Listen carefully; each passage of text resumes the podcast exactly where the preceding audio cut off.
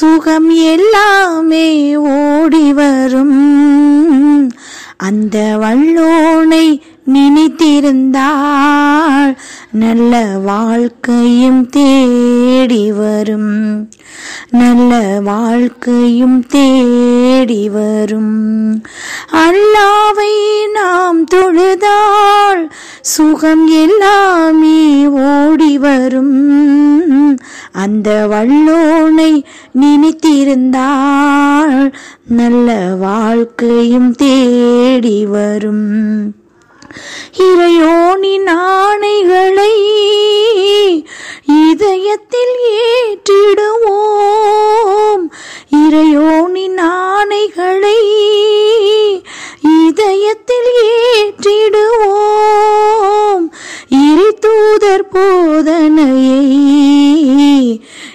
ஈகமெங்கும் பரப்பிடுவோம். இறை தூதர் போதனையை ஈகமெங்கும் பரப்பிடுவோம். அல்லாவை நாம் தொழுதால் சுகம் எல்லாமே ஓடி வரும். அந்த வல்லோனை நினைத்திருந்தால் நல்ல வாழ்க்கையும் தேடி வரும். நல்ல வாழ்க்கையும் தேடி வரும். நல்ல வாழ்க்கையும் தேடி வரும்.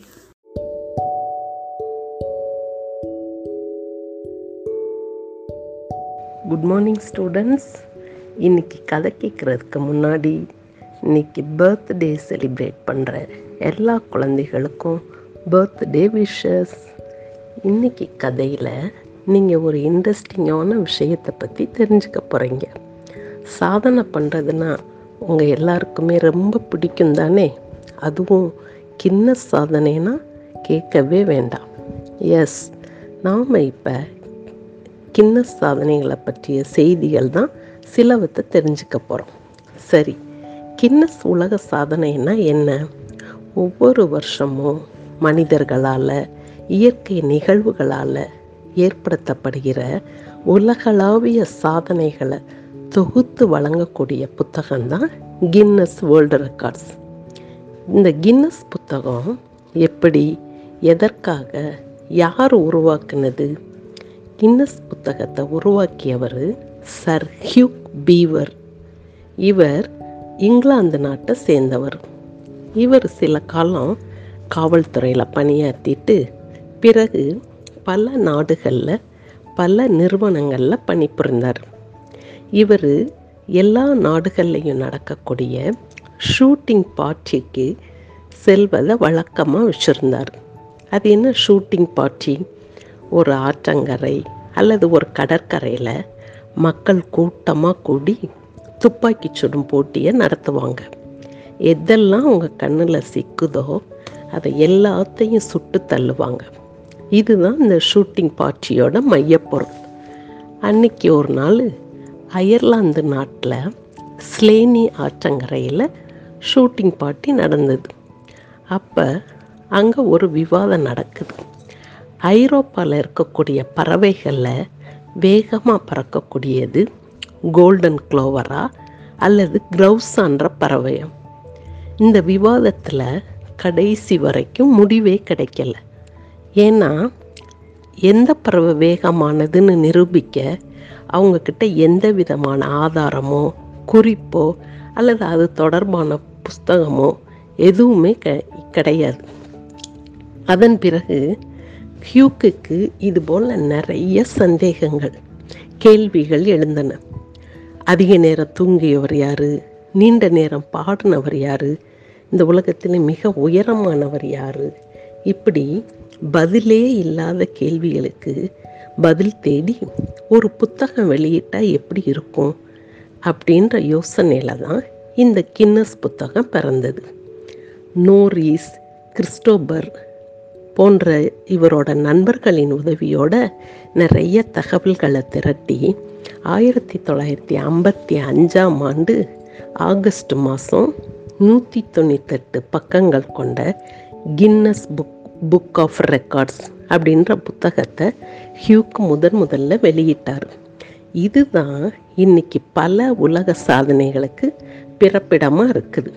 இப்போ பார்த்தோன்னா கிட்டத்தட்ட இந்த புத்தகம் முப்பத்தஞ்சு மொழிகளில் வெளிவந்துட்டுருக்குது இதில் இன்னொரு சந்தோஷமான விஷயம் என்னென்னா நம்ம காந்தி தாத்தா கூட இந்த கின்னஸ் ரெக்கார்டில் இடம் பிடிச்சிருக்காரு. காந்தியடிகள் நடத்தின உப்பு சத்தியாகிரகம் நீங்கள் படிச்சிருக்கீங்கல்ல வரலாறுல? அந்த உப்பு சத்தியாகிரகத்திற்காக கிட்டத்தட்ட முந்நூற்றி எண்பத்தேழு கிலோமீட்டர் தூரம். அதாவது அவர் வசித்த சபர்மதி அந்த ஆசிரமத்திலிருந்து தண்டி வரைக்கும் எழுபத்தெட்டு பேரோட நடந்தே சென்றார்.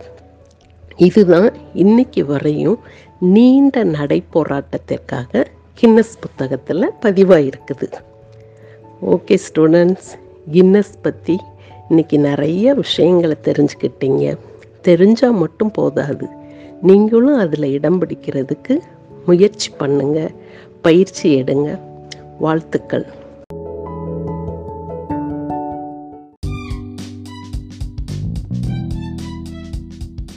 இருபத்தி ஒன்று ஏழு இரண்டாயிரத்தி இருபத்தி ஒன்று புதன்கிழமை. இன்றைய குரல் விளக்கம் கூறுபவர் எட்டு பி மாணவன் உ பாலமுருகன். அதிகாரம் கல்வி குரல் எண் முன்னூத்தி தொண்ணூத்தி இரண்டு. எண் என்ப ஏனை எழுத்தென்ப இவ் இரண்டும் கண் என்ப வாழும் உயிர்க்கு. எண் என்ப ஏனை எழுத்தென்ப இவ் இரண்டும் கண் என்ப வாழும் உயிர்க்கு. குரல் விளக்கம். எண் என்று சொல்லப்படுவன எழுத்தென்று சொல்லப்படுவன ஆகிய இரு வகை கலைகளும் மக்களுக்கு கண்கள் போன்றன.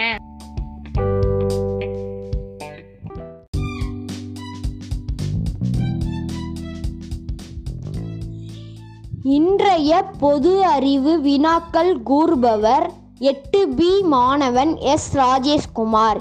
இந்தியாவில் பேசப்படும் மொழிகள் எத்தனை?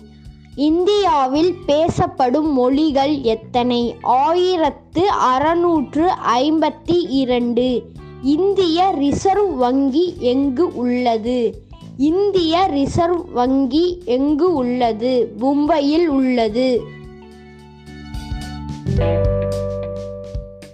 நல்லது நடக்கட்டும் நானிலம் சிறக்கட்டும். நாளை வேறொரு தொகுப்போடு சந்திப்போம். நன்றி.